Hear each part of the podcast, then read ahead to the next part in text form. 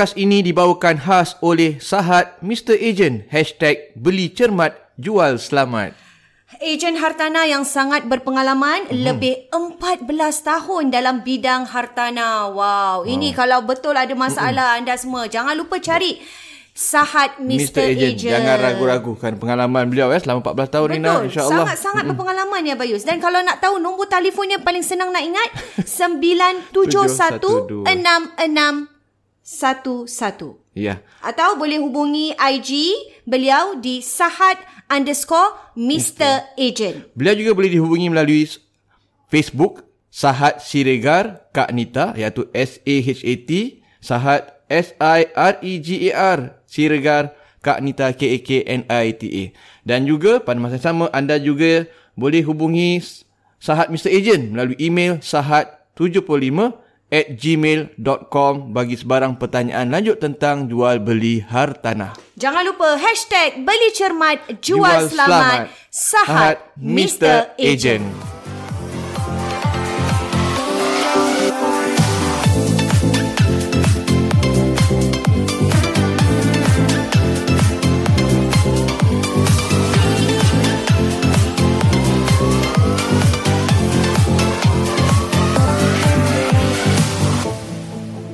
Assalamualaikum warahmatullahi wabarakatuh. Waalaikumsalam warahmatullahi wabarakatuh. Berjumpa kita dalam kali ini dalam Warna-Warni Kehidupan Podcast Dua Beradik. Hmm. Wah. Okey, nampaknya alhamdulillah uh, seperti biasa kita akan uh, bersama lagi masih lagi dalam siri uh, anak-anak kita. Habis betul, eh? betul. Anak-anak dan juga ibu bapa lah. Mm. Ha, dia macam merangkumi lah. Kalau kita cakap anak-anak, mesti tak ada boleh, ibu bapa. Tak boleh lari Kalau daripada... Kalau ibu bapa, mesti dengan anak-anak. Daripada anak-anak. Tak boleh lari daripada ibu bapa, ya insyaAllah. Jadi kali ni kita nak cerita tentang apa, Ina? Tentang um, isu-isu uh, ataupun um, permasalahan ibu bapa yang membuang anak. Ya, betul. Mm-mm. Ni kalau kita cakap membuang anak tu, dia bukan buang anak di luar tu bukan ah eh dia maksudnya mak, ah. mak, maknanya bila ibu bapa tu dah tak boleh ah, hmm. kerana anak-anak mungkin membuat satu kesalahan yang besar, besar. Bayus hmm. satu kesalahan yang mungkin ada ibu bapa yang macam tak boleh maafkan hmm. lah eh dia eh? bukan buang anak yang macam um, baby beranak oh anak, bukan ah, bukan gitu itu, eh itu lain lagi nanti ah isu lain lagi itu buang bayi Tu buang bayi. Ah, ni buang anak. Ini contohnya anak-anak yang sud- mungkin melakukan kesilapan yang mungkin ibu yeah, bapa yeah. tak dapat memaafkan eh. Yeah. Mungkin dalam keadaan marah, keadaan geram dan hmm. dia tak boleh kawal. Hmm. Jadi dia macam seolah-olah macam jangan balik lagi lah. Ha. Keluar daripada rumah ni ha. macam tu apa. Dan ini ini persepsi um,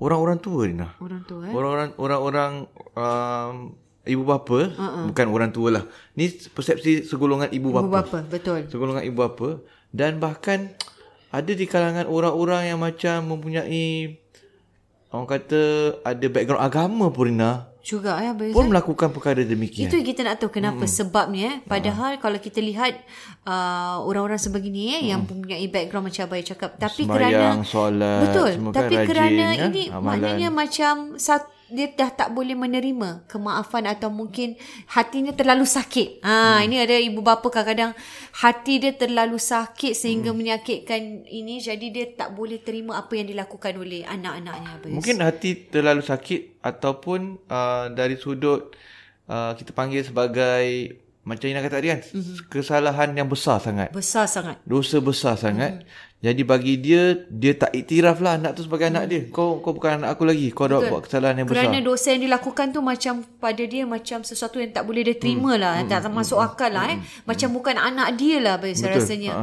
Jadi jadi uh, isu-isu yang sebegini ya Bayus masih lagi berleluasa Bayus sekarang ini. Mas, dari, dari dulu ke sampai ke sekarang ni masih hmm. lagi masih lagi berleluasa. Masih, masih lagi.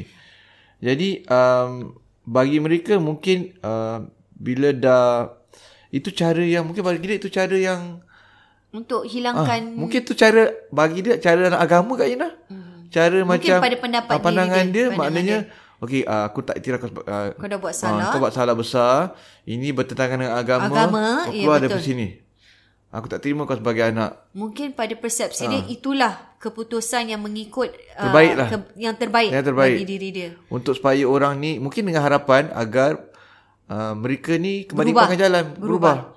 Tapi ha. uh, bila bila ibu bapa cakap macam gitu, dia dah mungkin halau keluar ataupun tak hmm. nak terima anak-anaknya hmm. dan dia mengharapkan uh, anak-anaknya berubah. Uh. Tapi kalau dalam masa yang sama Abayus, hmm. dia di sudut hati dia tadi tu masih mengharapkan perubahan, masih mendoakan. Betul. Itu lain Betul. Abayus. Uh. Ada sesetengah yang langsung buang Abayus. Uh. Buang maknanya macam Abayus cakap lah, dah bukan anak dia lah. Uh.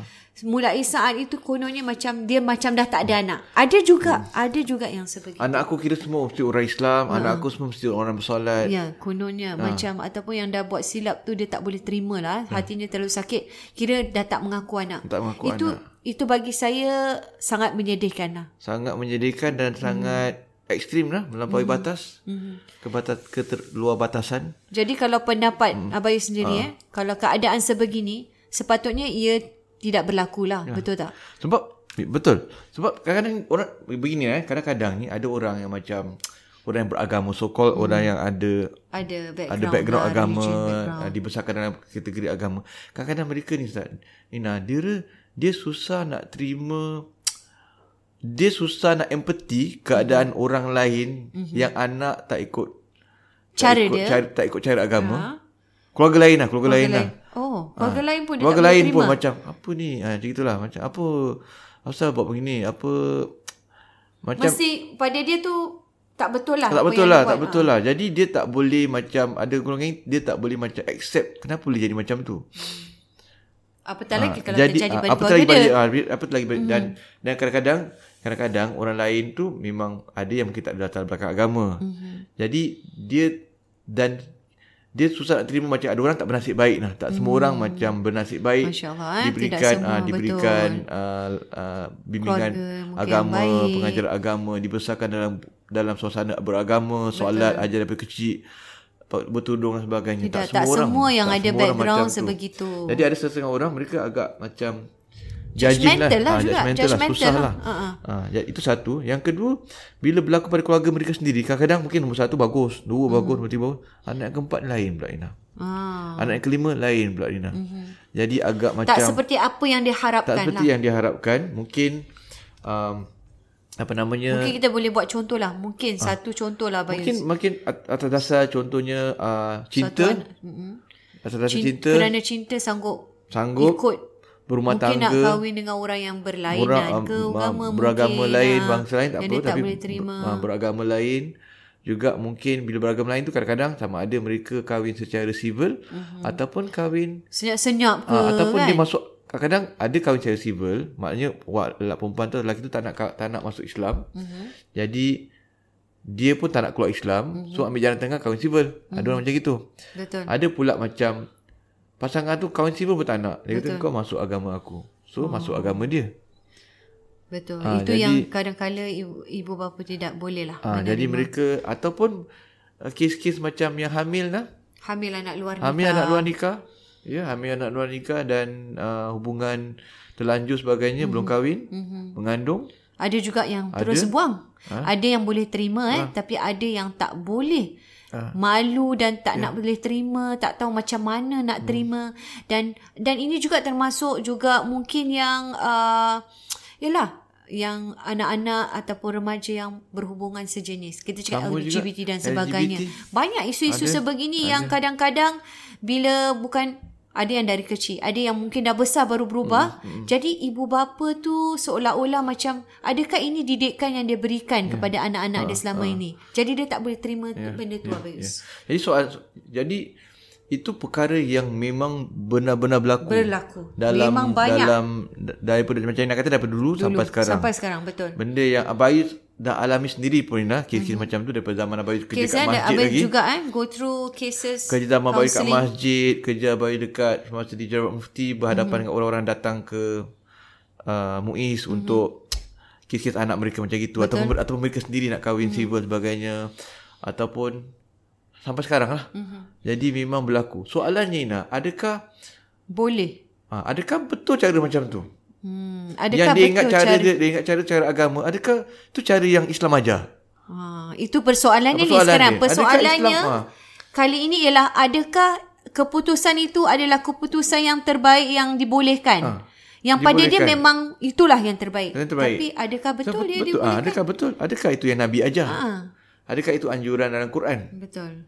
Itu soalan Itu yang akan kita bincangkan. Ha, itu soalan yang kita mereka Kita akan bincangkan selepas sebenarnya kita hari ni intro je dulu. Ha, intro dulu. Kan tentang kes-kes macam ini dan kita akan kupas uh, isu demi pada isu. Episod, ya? akan datang. Kes hmm. demi kes hmm. ataupun isu demi isu. Hmm. Yang seperti kita katakan tadi hmm. contohnya anak-anak yang mungkin uh, uh, keluar uh, kahwin dengan orang mm. yang berini hingga melibatkan agama. Mm. Mm. Kemudian yang anak luar nikah, mm. kemudian uh, contoh LGBT mm. dan sebagainya. Mm. Ini adalah isu-isu yang kita tak boleh lari apa dalam masyarakat even masyarakat Melayu kita di Singapura mm. ini.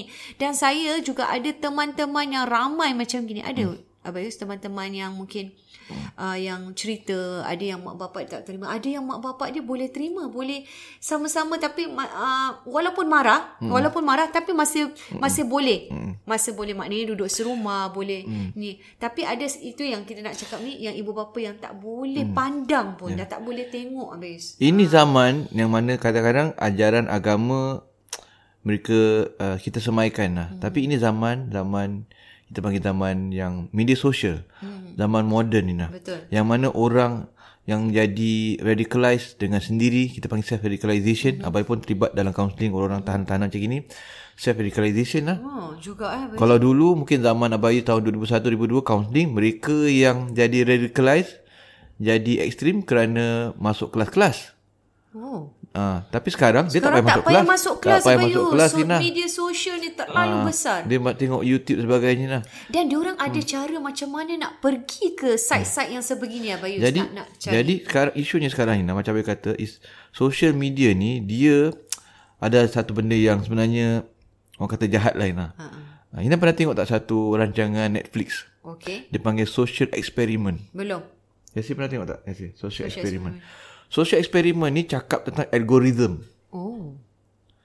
Algoritma. Apa hmm. pernah cerita? Pernah tak pernah, tak pernah. Algoritma ni. Algoritma ni nah, dia akan Okay, dia social media ni dia tak kira lah orang Siapa? tu nak jadi apa. Oh. Dia kata je dia macam gitu sekian-sekian tapi dia tak kira orang nak jadi pengganas ke, nak jadi Dia tak kisah dia sebenarnya tak kisah. Eh, social kau media. nak jadi etis ke, kau nak jadi orang Masya Islam ke, Allah, kau bahaya. nak Kristian ke, tak kisah. Dia tak tahu, dia tak ambil tahu dan dia ada sistem dia sendiri. Mm. Yang penting orang tu melekat dengan social media Yalah. ni. Yalah kalau kita nak Google nak cari apa pun nah. dia pun apa kisah jadi, kita nak cari tentang jadi apa. Jadi orang akan jadi katakan bagi apa bagi contoh. Kalau orang tu cenderung kepada nak jadi perempuan. Mm-mm. Dia lelaki. Betul. Dia cenderung nak jadi, jadi perempuan. perempuan. Dia akan makin jadi nak jadi perempuan. Yalah sebab bila dia cari tu semua. Sebab semua apa bagi ada. contoh. Uh-uh. Dia um, buka YouTube. Okay. Kan? Dia buka YouTube. Uh-huh dia akan pergi dekat uh, channel katakan cerita pasal nak LGBT jadi uh, apa lah. namanya uh, transgender contohnya transgender, okay. ya, pakaian transgender contohnya dia pergi, bila lepas dia cari search nak cek transgender tu Ina uh-huh.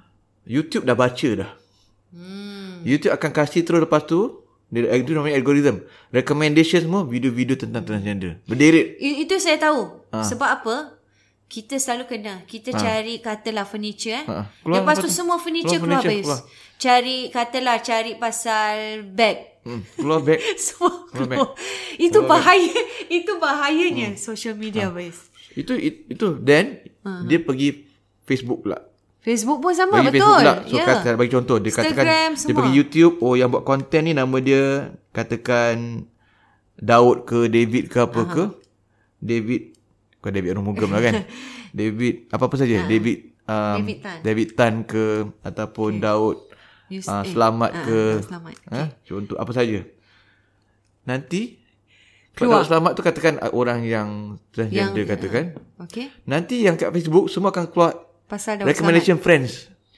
Friend-friend ah, yang Kawan-kawan Daud, ni. Daud ni Kawan-kawan Daud ni Macam dia So dia akan dapat kawan-kawan semua yang macam Daud macam dia. Dia pun add lah. Itulah taktik social media Aa, ah. bagaimana mereka berkembang. Ataupun Ina search kat Google. Mm-mm. Nanti keluarlah. Keluarlah semua betul semua betul Google, betul. Google tu semua. Betul. Itu cara Ina.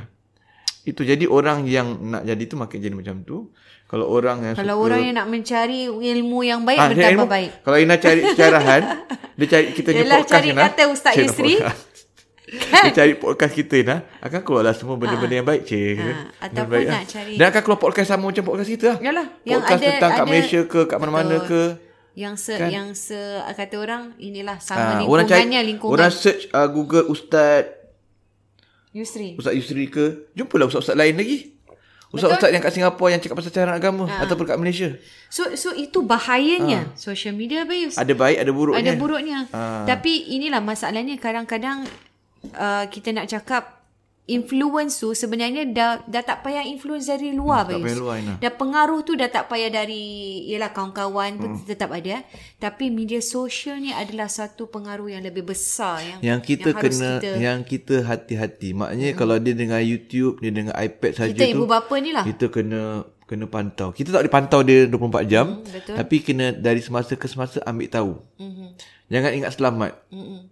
Kita kena belum tentu selamat kena macam sekali-sekala tu kira macam terjah tau Bayus. terjah Ha, itu juga apa yang hmm. saya dan Ada lakukan hmm. Abis. Ha. Anak-anak kita ni kadang-kadang kan dia ingatkan macam dah safe lah kan. Hmm. Mak bapak tak tanya, buat bodoh, tengok YouTube kan.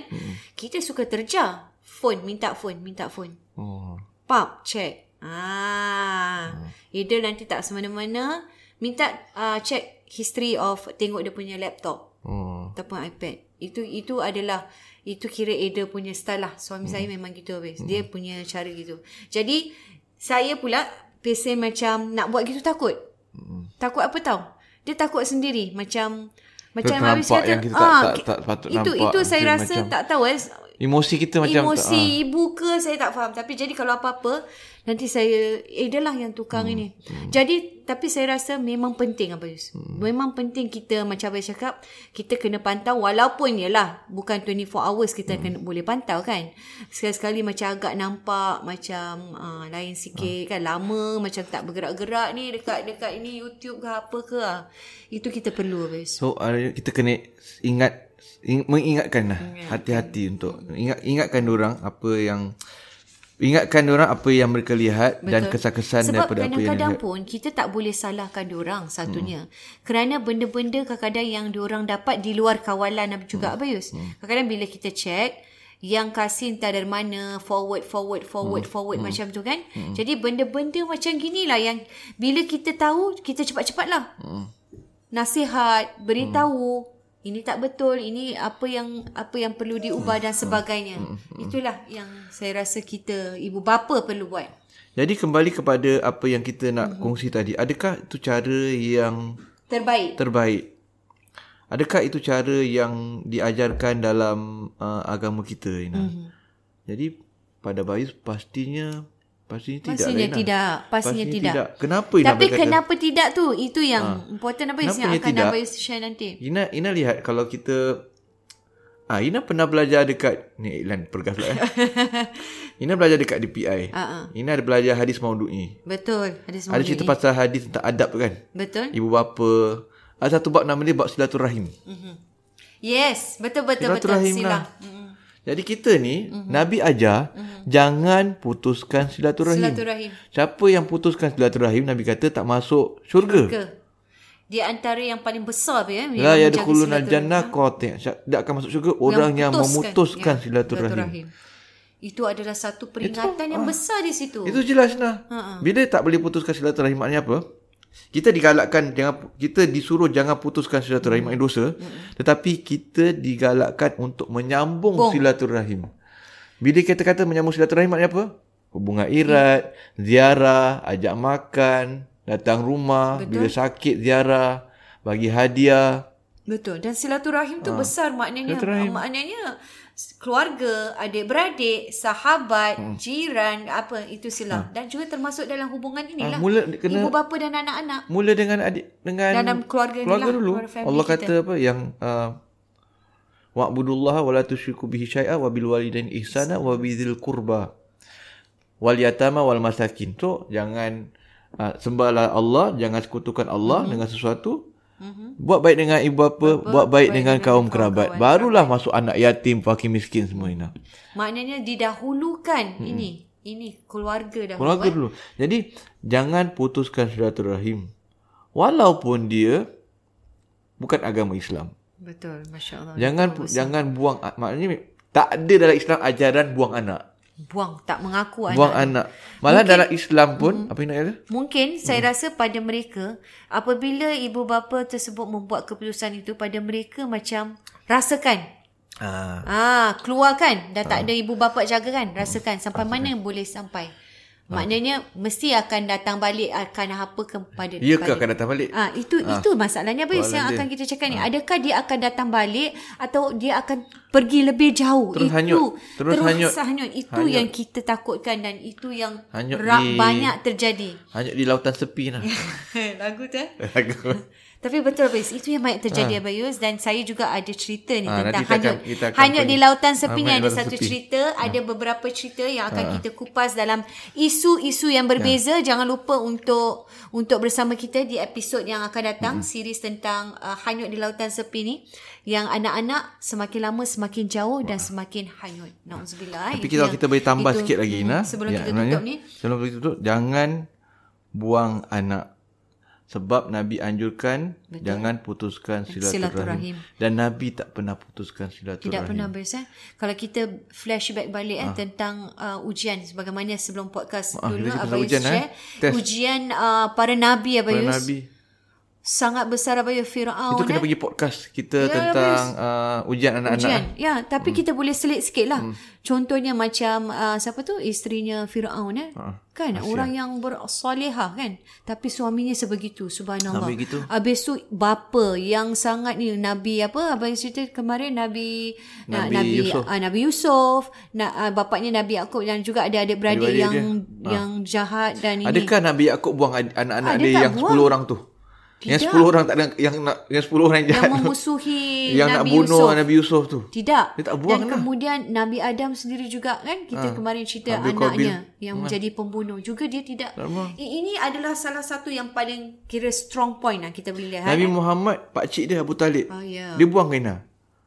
Dia tak buang pak cik dia, pak cik dia Islam Abu ke? Jahal, tak Islam, Abu, Abu Talib. Abu Talib. Dia tak buang. Tak buang. Tak Kemudian uh, Abu Lahab dia sayang dia sedih ha. betul bila bila uh, Abu Talib tu meninggal. Sebab Abu Talib tu tolong dia. menjaga dia menjaga juga. dia tolong betul. dia macam bapak dia sendiri. Betul. Dan walaupun eh bukan ini ya Dan Nabi pun ajar kita supaya hormat dengan orang tua walaupun orang tua kita bukan Islam. Betul. Itu itu satu ha. contoh yang besar apa Yus. Dan dan contoh tu boleh kita gunakanlah hmm. untuk isu-isu sebegini. Cuma kadang-kadang mungkin dalam keadaan marah ataupun ini mereka tak dapat terima. Itu hmm. yang akan kita uh, pergi lebih dalam lagi. Hmm. Kita akan pergi kupas lebih dalam lagi tentang isu-isu yang sebegini yang uh, kata orang Yelah kita akan share yang hmm. Ni kira mukadimah intro jangan dulu. Mukadimah intro hmm. saja ni apa dah Nantikan nanti. Nantikan nanti. Itu kita kalau drag ni boleh jadi lagi lama uh, lah kita kita jumpa kita dengan uh, ya. Case by case lah kita lihat hmm. uh, insyaallah tema ada tema-tema banyak kita kita akan discuss tentang uh, hingga kita jumpa lagi di episod seterusnya dalam Warna-Warni Kehidupan Podcast Dua Beradik. Assalamualaikum warahmatullahi wabarakatuh.